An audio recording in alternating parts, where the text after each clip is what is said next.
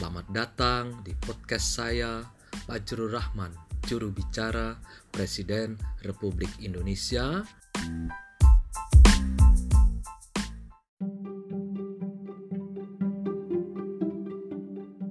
Presiden Joko Widodo memutuskan meniadakan ujian nasional atau UN untuk tahun 2020 yang sebelumnya sudah ada kesepakatan ujian nasional dihapus mulai tahun 2021 sebagai standar pemetaan nasional.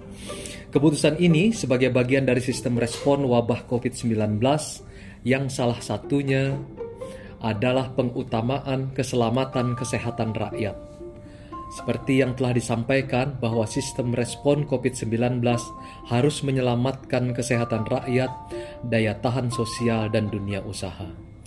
Peniadaan ujian nasional menjadi penerapan kebijakan social distancing atau pembatasan sosial untuk memotong rantai penyebaran virus corona SARS-2 atau COVID-19. Penegasan ini disampaikan Presiden Joko Widodo dalam rapat terbatas dengan pembahasan ujian nasional hari Selasa 24 Maret 2020 melalui video conference.